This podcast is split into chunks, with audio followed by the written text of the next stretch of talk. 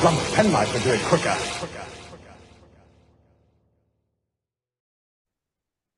Welcome back to uh, Hamster with a Blunt Penknife, the Doctor Who commentary podcast.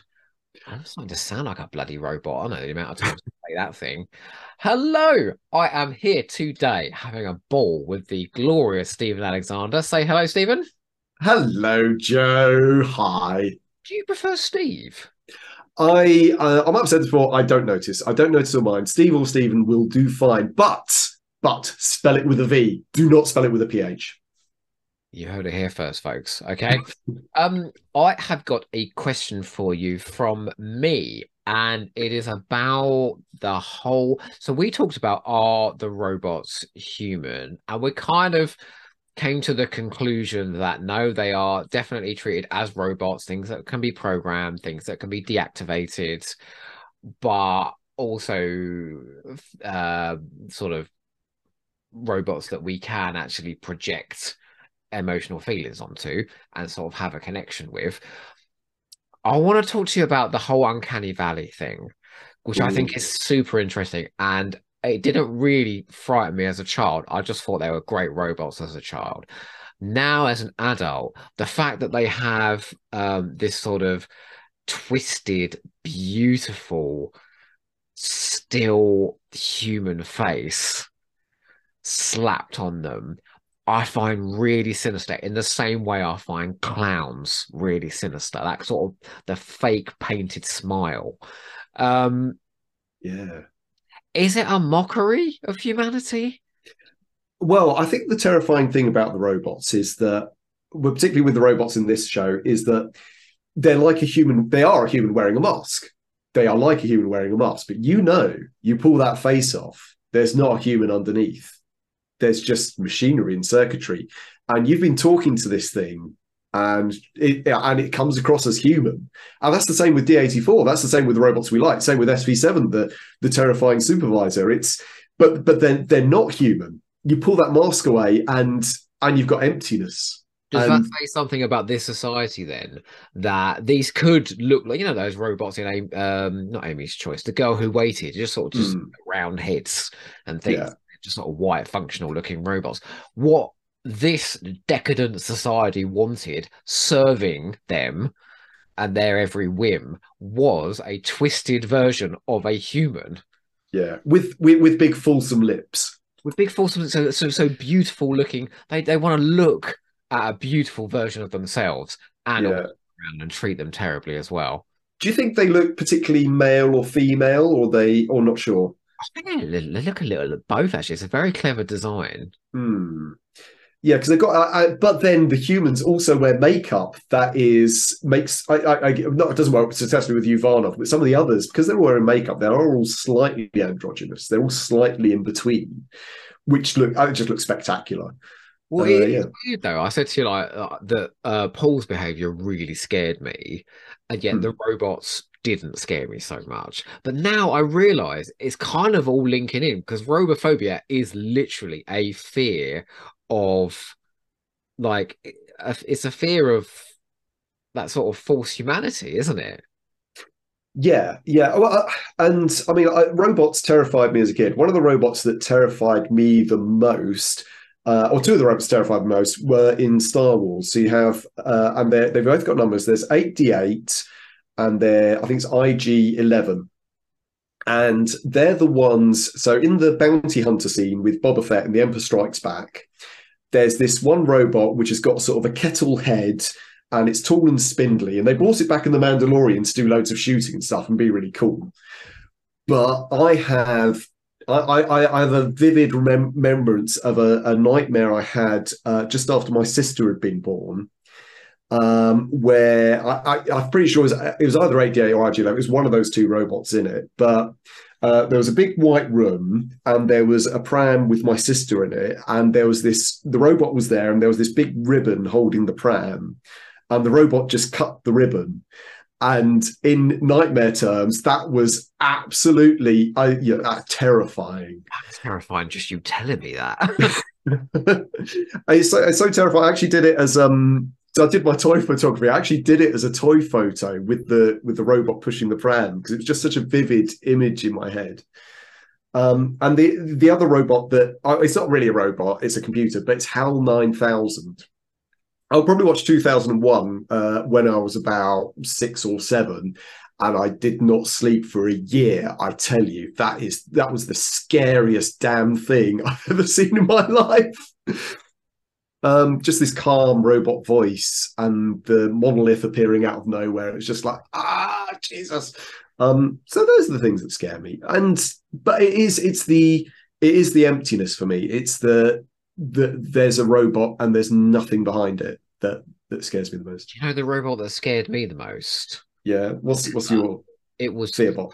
Tory in Battlestar Galactica, and it Oh. was. I'm sorry, there is going to be a spoiler here, folks. This has been out for over a decade. You have had your chance to watch it. Skip the next five minutes if you don't want to hear this. When Tory is revealed to be a Cylon at the end of episode three, and she's always been a very sort of proficient but humane character, she Hmm. realizes that she's an automaton and she realizes she can be fucking evil now if she wants to be, and she wants to be. And so she makes the choice to murder one of the regulars in an airlock in a really horrific scene where she takes the baby off this woman and she goes, It's, it's fine, I'll take the baby. And then she goes through and then sucks her into space. And she basically makes her choice like, No, no, no, I'm not a human being. I can do terrible things. Hmm. It's absolutely chilling. Yeah. Well, they've got no compassion. They never give up, and uh, they'll chase you forever. That's the Borg, isn't it? uh, well, yes. Well, but then the Borg are their own thing, and yeah, the point is is this story is working on these sort of levels we've already mentioned classism then Hmm. that uncanny valley thing the bit where poul was like you know they pre- we they pretend that we control them but really but really you know all of that is a bit theatrical but he's making a point you yeah. know they are they are terrifying what's he call them the walking dead he literally calls them doesn't he Yeah, well, they've got the corpse markers, haven't they? But it just it it's it does it it doesn't like oh my god, this is going to be a really deep discussion. It just casually throws these things on screen and does them in a naturalistic, uh, well, I say naturalistic, but a natural progression kind of way. And uh, yeah, and uh, but then you're left with those thoughts. Look how brilliantly it uses Leela, who uh, uses body language. They talk about body language in this well, don't they? About how you carry yourself. And the robots don't have that, you know, literal one, uncanny valley. So she can't predict them. She'll throw their knife on it, just go, yeah, boing, you know. like, Yeah, she she's creeped out by them as much as we are. I think it's creepy mechanical men. there is a psychological aspect of this, and I think psychological horror is more effective as an adult. Hmm. It really is, and it, it's just really done well here. Yeah, but we get a bit of other. Anyway, let's shall we do part Well, two? Yeah, let's do it. Well, I, well, as well because I, you know what? There's also um, there's also some body horror in this as well. That horrible gunk on that hand, that Oh yeah. on that hand, but also lots of uses of needles and things like this. Anyway, episode two. Let's do it. Okay. In SV5, SV4, SV3, SV2, SV1, and here we go. Um, I, I, has everyone said? Has everyone said how brilliant the Tom Baker title sequence is? Mm-hmm. Oh, good. There we go. it looks like going up a gastric tract, though.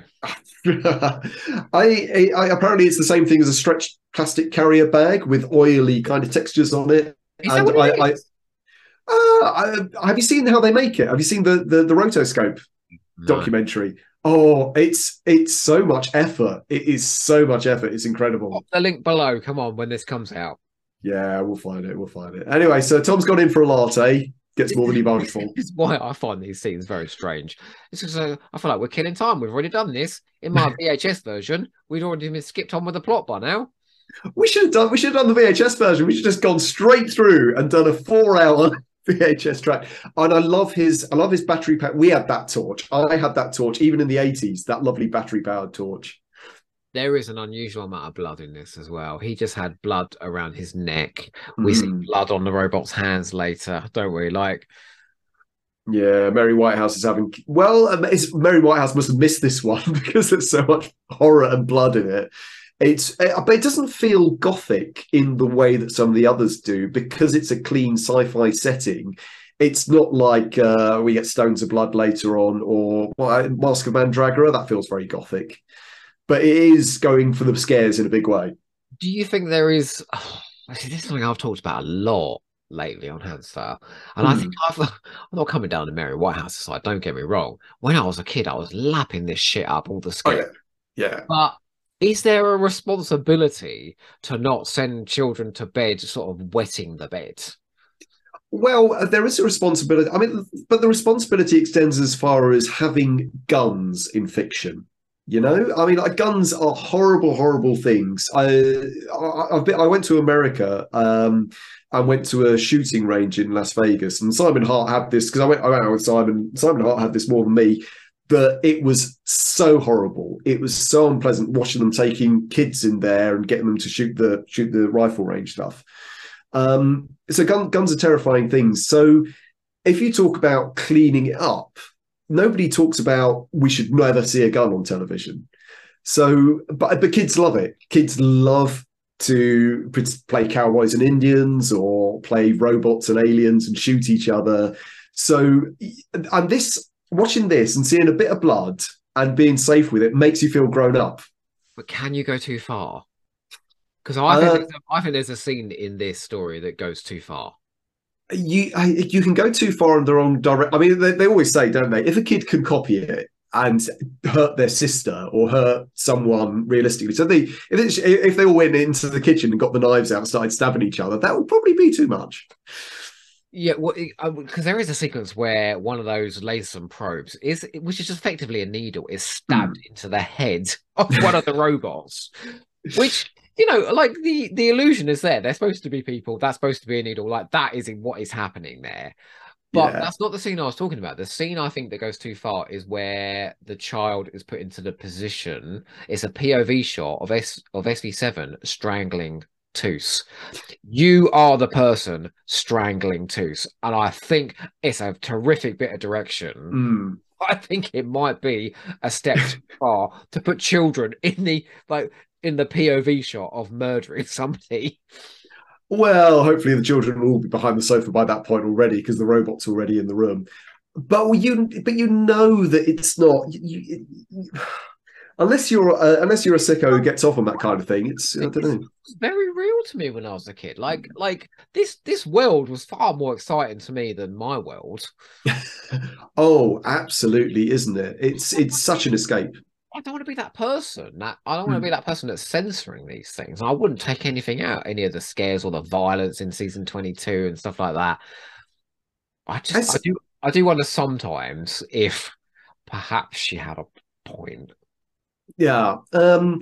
I th- well, yes, she did, but also what you should also remember is that she was a, a fascist lunatic who wanted to control everything that we saw on screen and should have shut the fuck up. Oh, I like that character. Yeah, we liked him. What was his name? I can't even remember. No, it's not Chub, is it? No, Chub was Is it Vir- Viral? It's Viral, isn't it? Viral. That's another No. Okay, never mind. Anyway, but you think D84 is going to kill up.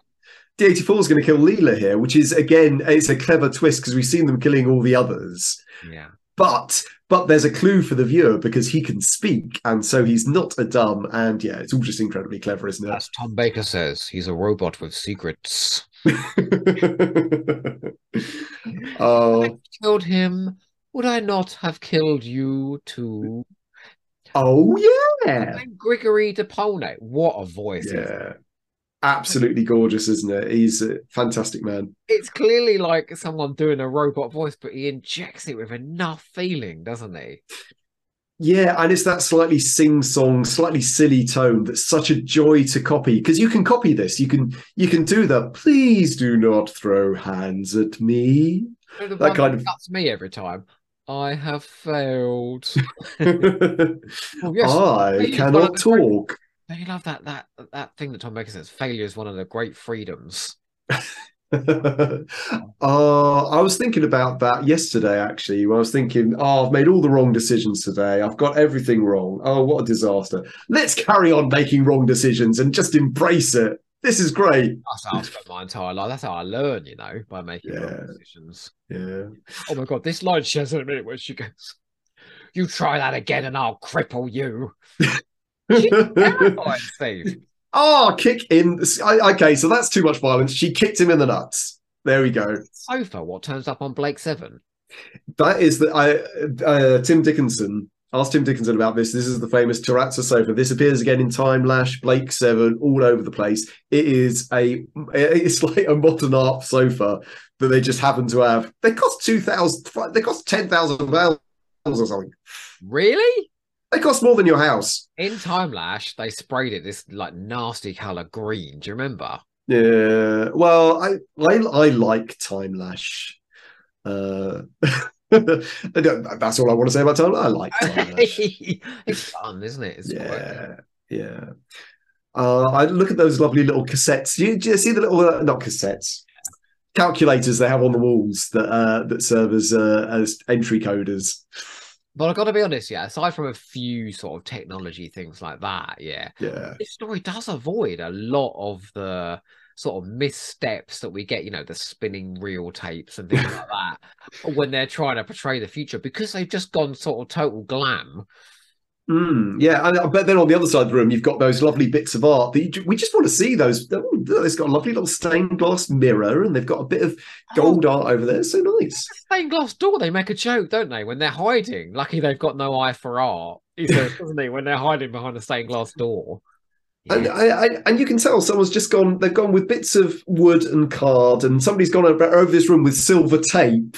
They just run around the room with silver tape, making shapes and having a whale of a time. But it looks amazing. I don't know if you noticed there, but Uvanov has got the equivalent of a nude up on his wall there.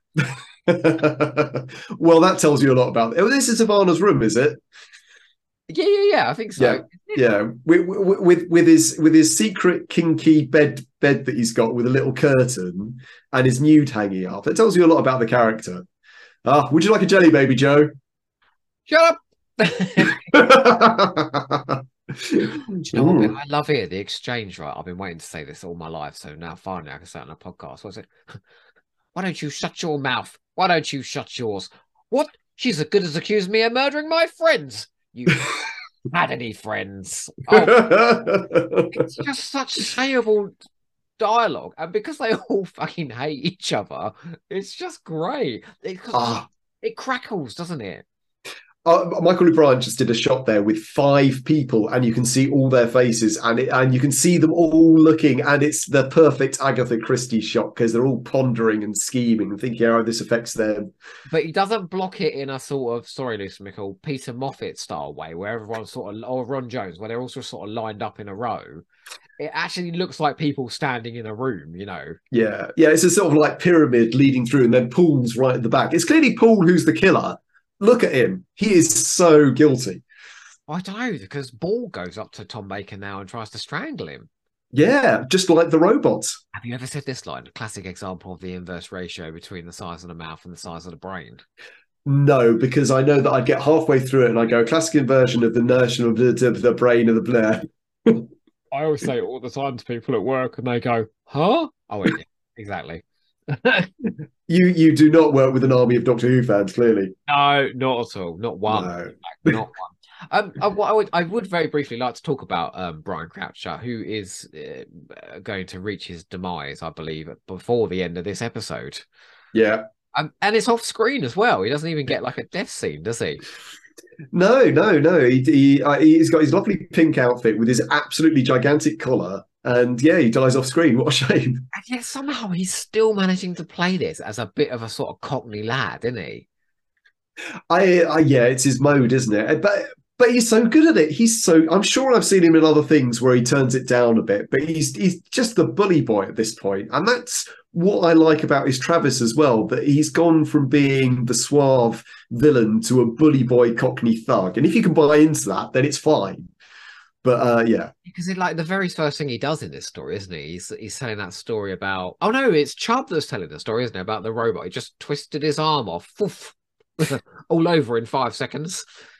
Yeah, but but he's got that kind of like in this in particular. he's got that kind of restrained violence because he's afraid, because he can't control the situation, and then he goes to attack the Doctor, and it's uh, and I look at him. I don't know. I I, I think he he plays this extraordinarily well, even because like all bullies are well this is all bullies are afraid and they're all like just trying to control the situation and that is clearly what he's doing here i love oh, that This bit, this bit now where Zilda says to him, "You flatter yourself." look how close they get it is right in for the kiss isn't it Yeah, he's almost breathing down her neck. Their noses are and look they've got the same nose he's copied her nose makeup "I'll have more money than you and your fancy family ever dreamed of." god if someone talked to me that close at work you think of the implication Right their bloody noses off. give them a slap um although they, they have been slapping each other in this scene anyway Ah, see, this is where you see Dask trousers, isn't it? Yes I was going to say before this scene, though, it could have been any one of them still, couldn't it? It's still a bit up in the air. Oh yeah, everyone says, "Oh, you see Dask trousers," but honestly, yeah, I was looking, I was looking at everyone's trousers previously to this, so I'd remember who was wearing what trousers. Fuck off. Yeah, this this design here of these straps now they make it work because they they they cover it with a line. You know, it's like Yeah. stronger than steel or something like that when you change the molecular status or something. But it's clearly just a couple of leather straps stuck together with Velcro. yeah, I was like like in the Dominators where they all just go and stand against the wall and say, "Oh no, I'm strapped to this wall by invisible molecular bonds." Or in Dalek Invasion of Earth, where they're holding the collars up. Do you remember? It's like being magnetized, but they're clearly just holding them up to the wall. it's very difficult because you, you you might not want to actually put your actors in really painful restrained positions uh, on television because because they they'd complain you And know they- and they get hurt a long time to shoot as well. Is the trouble? Mm. you think uh, okay today we're, we're shooting the scene where you're on the rack so we're going to put you on the rack for eight hours today let's see how you get on with that uh, no thank you In a minute where Leela says to Poul, you know, oh, you move like a hunter, watch all the time. David Collings says in the documentary, he goes, I mean, you know, put took put my acting skills to the to the absolute limit. He goes, I'm having to move like a hunter, dressed head to toe in chiffon. You know, yeah what the hell are you, are you you're hunting for your next camp pair of trousers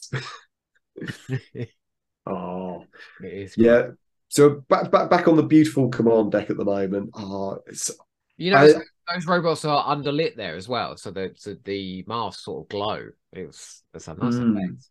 Do you imagine that thing is in the middle there? That big sort of plastic ball. Ah, I love bits of equipment like that. Uh, and he's looking at it. It's it's kind of like uh it's, it's some kind of directional control. So it's like the um the wheel on a ship, isn't it? Hmm. Uh, somewhere between a wheel and a binnacle. Is it a binnacle? The one that Jon Pertwee nicked off that ship that time. oh yeah, he's giving it to his son. He had to buy it back off him, didn't he? I need it back, Sean. and they've all got their oh, they've all got the Spock Star Trek um view screens, haven't they? The little view screens they look at. Yeah, that's really cool. Um, yeah, big green ball. Another question, it's, but it's one of mine. Oh yes, yes. No, please do. Uh, well, I've sort of written down in my notes here that all the victims have an unlikable moment. Like they're flawed and they're rich and they're pampered. Even Toos at one more and one moment in with SV7, she just goes, No, no, no, just bring him to me. Like she's like being it's a robot. I know it's a robot and she's Yeah, yeah. situation, but effectively she's being quite mean. Uh Uvanov is arrogant, you know, Toos is ma- um, sorry, Zilda is massively arrogant. Like, are we supposed to like these rich pampered people? well, but you do, don't you? I like all of these characters. I know they're all because of the actors. yeah. Well, I, and I, I, I- don't think Poul is intrinsically on paper a likable character, but again, I just, just love David Collings. Um, and Uvanov is this. Uh, Uvanov is a bit frightening and a bit intimidating, but you do like him, particularly towards the end. I think if Russell Hunter wasn't giving the sort of charming line readings that he is, Hmm. Uvanov could be a very unlikable character. Yeah, I mean, it might come down to this theory of um, the way you make people really like you is at first you're really horrible to them, and then you start throwing them little bits of being nice, so they feel that they've they've broken through your harsh exterior. That's called the Sixth Doctor effect, you know. Yeah, yeah, I, ha- I hate that as an idea, and so did the audiences in 1986. they went up for it too. Quite a lot lately, you know. Is it aerodynamically impossible for you to fly, Joe? I don't know, but I'm rather fond of bumblebees. I actually am very fond of bumblebees. Uh, would you get a nice? Li- They've been disappearing lately, though. yeah, oh, yeah, that's still going on, isn't it? Uh, Did you see that? Louise Jameson completely dropped out of character when she went, "Thank you," and sort of I but this is a this is our second story, isn't it? So she's still trying to. I, I think after this, there's no more lapses like that. There's there's none whatsoever. But I do think she has a few moments where she's characterized quite badly. There's moments in Invisible Enemy and in Animal. Oh yeah, But I think her characterization throughout season 14, these three stories, is some of the best characterization any companion's ever been given. yeah. Just this year, isn't it? And then I think it maybe maybe she should have left in Talons because she's not as good after that. No, something Um, something does go a bit. I think she's really good in Horror Fan Rock and Yeah. in Sunmakers. Yeah. So so so Joe, you- you're writing a Doctor Who companion, and you're in a hurry because there's a, a script due. So what do you do? Oh, Well, I'd call for a robot. Oh yeah. Dun dun dun dun. This is, But- this is great though, isn't it? The way he very simply makes him realize, like, Yeah. the robot was here. And even even the six year old, seven year old is miles ahead of Poul at this point. The audience is way ahead of him, which is so satisfying to watch. And when he realizes, ah, that's that's really that just gets you, doesn't it? That's just like, ah, you sucker. What's really sad is we've lost, you know, a bit where he said, I call for a robot, and there was that whopping great close up on his face. we don't really get those anymore, do we? They're Well, a bit a bit over the top, the close ups, you know, the, the the great zoom in when you realize something. Uh, the loss of theatrical hyperbole is the greatest loss on television. Like, I I want close ups. I want actors like Zilda here crying badly. Oh, this now come on. No, look, we're we're praising stories to high heaven. This is not great acting, is it? you, you did it in front of you. Steve, you filthy, disgusting murdering animal. Oh well, I didn't. Re- I didn't realize you thought of me that way. I know your past, you know. My brother, we worked with you once. You pushed him off a train. I will. I will defend it on the grounds that a. Uh, what can I say? A, I'm going to say silly posh girl, which is slightly unfair, but a silly posh girl who's out of her depth might actually do exactly that and cry unconvincingly and uh, uh, so somebody who's not practiced in the emotions of being upset would behave that way And you know, if she was the only female character in this, it would be unforgivable. But you've got um, Pamela Salem playing the charming sophisticate, haven't you? And then oh you've hell got Louise Jameson playing the noble savage. So you've got different types of women in this. How, how have we not talked about pamela salem and how Oh. wonderful she is oh, oh Do you know what? I would, you know, I would. When I say that about them, God, she is beautiful. Tom Baker says right in the documentary, he goes, "We used to do, we used to do rep together, me and Pamela, and she'd come on the stage, and all the oxygen will be sucked off the stage, and we'd all be feeling a bit saint because it's all the collective gasps of everybody in the audience." And he said, "Nobody was looking at our acting; they were just all looking at Pamela." she's such a darling such a beautiful darling and so so good in this But like both her roles in Doctor Who, she embodies. She, I, she's utterly convincing in both of her roles. Yeah, there's there's an odd relationship as well because you got uh, because of the command structure. You got Uvanov in command uh, and um, Toos is Pilotus, Pilotus, Pilotus is the second Pilotus, uh, and they they're they're a kind of mum and dad in a way of Yeah. this fam the family on board. Uh, which I, it's just an odd thing, isn't it? All But the kids end up dead, and there's just the two of them with a yeah, Z nine electron packs. Can I ask you something? Ask me lots of things. Are you telling me that the painstaking research I've devoted my life to have been superseded by a bunch of tin-plated pepper pots? I'm afraid it has. Bad luck, Joe. Oh, uh, Barbara Wright. No? That's Pamela Oh, no. Salem Pamela Salem in a later Remember to the Dalek. She came back, of course. Yeah, The. British rocket group's got its own problems. I feel that our pod, this podcast commentary has just hit a massive, massive hole in the ground and tilted to one side, and our Archimedes screws are falling off. Did you notice all of that weird fabric on the floor? Yeah, What's that all about? and there's there's the tiger skin rug as well. There's all kinds of weird stuff. Well, it's comfy for the actors to fall on. Louise Jameson got to throw herself on that sofa though, didn't she? Like, Could you throw yourself on the sofa a little less harshly because it's a very expensive sofa. We have to get it back to stock. I think Miles Fothergill has got the most sinister voice in all of Doctor Who. You know, Oh yes, he ha- as as oh god, and that little look to camera as well. SV seven, isn't it? Yeah, absolutely. I think terrible. we at this point everyone's got a secret, haven't they? Everyone's got a backstory. We don't quite know all the details of anyone. no, but we're going to find out, aren't we? Yeah. Are we supposed to expect like a Poirot moment though, where the Doctor gathers everyone together? well, I, he's not quick enough, is he? Because I mean, if you gather everyone together, you'd just be barrowing corpses into the main control room, wouldn't you? Steve, this should be appalling. This sequence where they're just pretending that this mining ship is, you know, going to sink into the ground and blow up. And we've done this a million times in Doctor Who. This sort of fake jeopardy, but it's just acted with so much urgency. Yeah. I, I'm sold. this is uh, again another Blake Seven comparison. The episode Orbit, where you've got uh, Paul Darrow and Michael Keating on set, and you just think about how brilliantly it works, and then you think about them filming it and how how can you project all of this onto the screen when you're just standing there in a silly hat?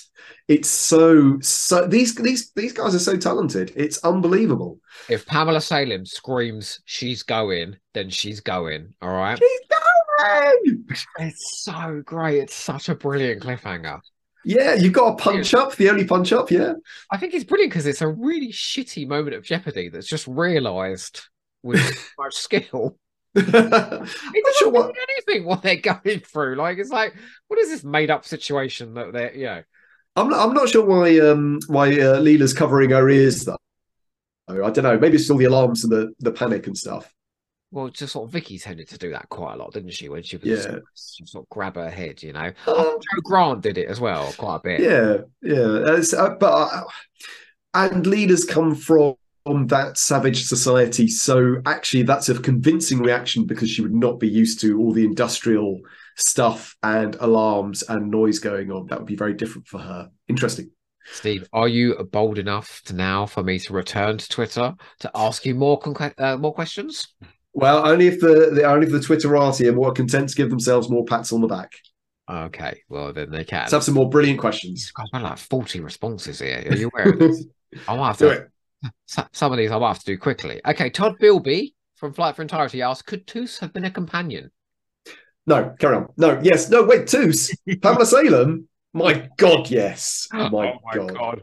It would be formative for a lot of young men in the 1970s. I don't know, had she been. Um, but uh, but Toos and Leela together, how would that work? Toos would just be like, uh, mm, I don't know. I think they'd be out. They'd be at each other. I don't think they'd get on. Somebody, I'm not sure who this is, but with the intriguing name of Cy Fly. Sci Uh, Fly, another Sci. Yeah, another Fly. says great design of, but it's that VHS cover where the robots look like Kraftwerk. That's really iconic. Am I right? Is he right? He is right. And I hadn't thought of the Kraftwerk album cover. I think it. I, I think it's their album Kraftwerk, where they've got the robots in a row. That is the same as this, and oh, that's so clever. That VHS cover is so good. Right. Nobody knows. Who, nobody knows who did it. Who did it? Who did that cover? I don't know. Who? Who is? Okay, I've got a question for you. Yeah. Who is the girl with the flaxen hair? What does that mean? On the back of the VHS, there's a little thing saying there is an expert from the girl with the flaxen hair, and Ah, I, I and I've never I like I, I know now because I looked it up. It's it's by Debussy and it's a little bit of music, but I cannot place that music in the episode anywhere. I'm sure uh, someone like Cy Hart would be able to tell us where it is, but I don't know. Uh, so yeah, but it's We'll ask him another time, shall we? yeah yeah another Is the girl with the flaxen hair? Anybody write in and let us know. Okay, this person's asked three questions, so I'm going to do a quick fire round. You ready? is it Fraser?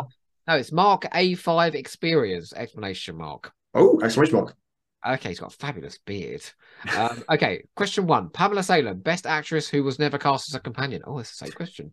Oh, um, uh, best. Uh, hang on, a better actress who was never cast as a companion is in Stones of Blood, and it's uh, Beatrix Lehmann. Chris Lehmann. Yes. Two: Are the robots the best designed classic monster? Oh, the best designed. No, you got the Mechonoids. Fuck's sake. Okay. Uh, Gore in Doctor Who, yay or nay? The hand with the obvious obvious human flesh on it. We didn't have that in the episode, did we? We didn't have the gory hand, and the gory hand's still in our future. A lot of the scares are in episode three, actually, so you have to hold my hand, I think. Can you can you tell me when the hand's coming up so I can have my Heidi cushion? I need my Heidi cushion. But Gore, yay or nay? Um, I, uh, I I'm going to put a qualified yay, Okay. provided it is on screen for less than three seconds, and provided it is not obviously a bit of brain. Dylan Rees from Doctor Who 2 Hot for Tea. Oh, lovely, Dylan. Yep. God, he's just fabulous. Do you know what? I'm absolutely obsessed with his podcast at the moment. Uh, Um, have you ever listened to the follow-up series Kaldor City from Magic Bullet? If so, what are your thoughts on it? If not, why not? It's bloody glorious, he says. oh, okay. Joe, have you listened to it? I actually have it, but I haven't listened to it. But I'm going to on the back of this. Yeah, I, I, I, uh, uh, um, I, yeah. Well, why not? Why not? Let's listen to Kaldor City because it's probably really good. Uh, next question. Dylan also asked, "Do you think the robots are hot?" I'm asking for a friend. Someone would fuck them, wouldn't they? Let's be honest. Well, given that they probably have uh, advanced processors uh, and uh, quite a lot of uh, circuitry packed into them, I should imagine they run at quite a high temperature. So yes, they're probably quite hot. We did say they looked sort of mixed gender, didn't we? And Dylan Yeah. likes both sexes, so that's probably why he finds them so hot. So, Dylan, here's a question for you, uh, and you can respond on Twitter. Would you like to be fucked by someone wearing the robot mask? If so, I just happen to have one right here. Oh, sorry. uh, Graham Hampton. Lots of new names here. Graham Hampton. Lovely. When Borg knocks the bag of jelly babies out of the doctor's hand, one of the Voc robots has a very interesting reaction. Oh, it's not a statement. It's not a question. Yes, they do. Yes, yes, and and because they watch, they track the jelly babies flying and landing, and that's really that's really good. It's such a and it's another little detail that gives the robot's character as well that makes you feel because it's comical. But at the same time, it's right because a robot would have that kind of tracking software that they'd watch them fly, and also maybe there- there's also probably thinking which bugger is going to have to clear up these jelly babies. Is it going to be one of these guys, these humans? No, me, a robot. I'm going to have to clear it up. That's a good point. Fraser Gregory, prepare. There we go. Snog, marry, send for a massage in Kaldor City. Toos. Uvanov and D84. I've not done one of these before, I don't think. I've not done a Stog Marry send to Kaldor City.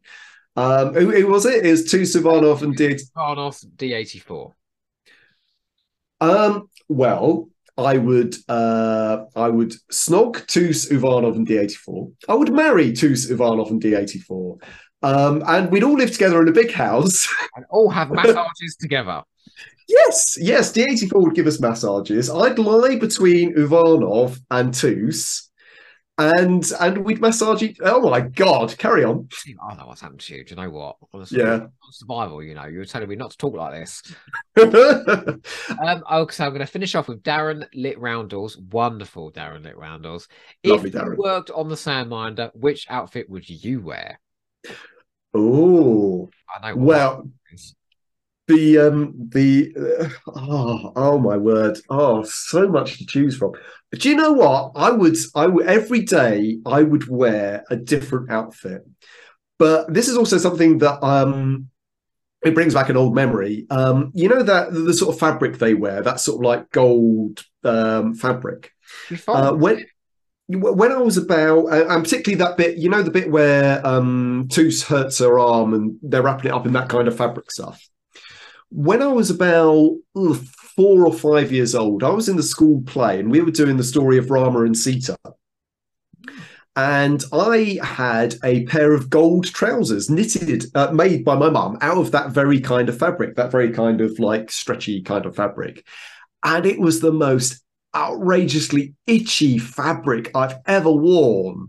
So I was, I was wear any of them then. Yeah, I, well, if I could wear if I could wear an underlayer, a nice soft underlayer, then yeah, I'll probably be happy with it. But um, but it's so it's so itchy, itchy, itchy. That's all I can think of. Toos's fabulous crown, you know. God, wouldn't we all? Pamela Salem tells a story, you know, on the documentary about how she's got a neighbor, this crazy old bird who lives next door. She wears like this this gold uh, uh, diamond crown, and she says every time she sees her, she goes past her, she goes, you know, do you like my crown? And Pamela Salem sort of nods because she's nice and goes, "Oh, you look lovely." says it reminds her of Toos every time. Uh, I no, but I would I would wear I'd wear the men's clothes, I'd wear the women's clothes. It would be a top laugh.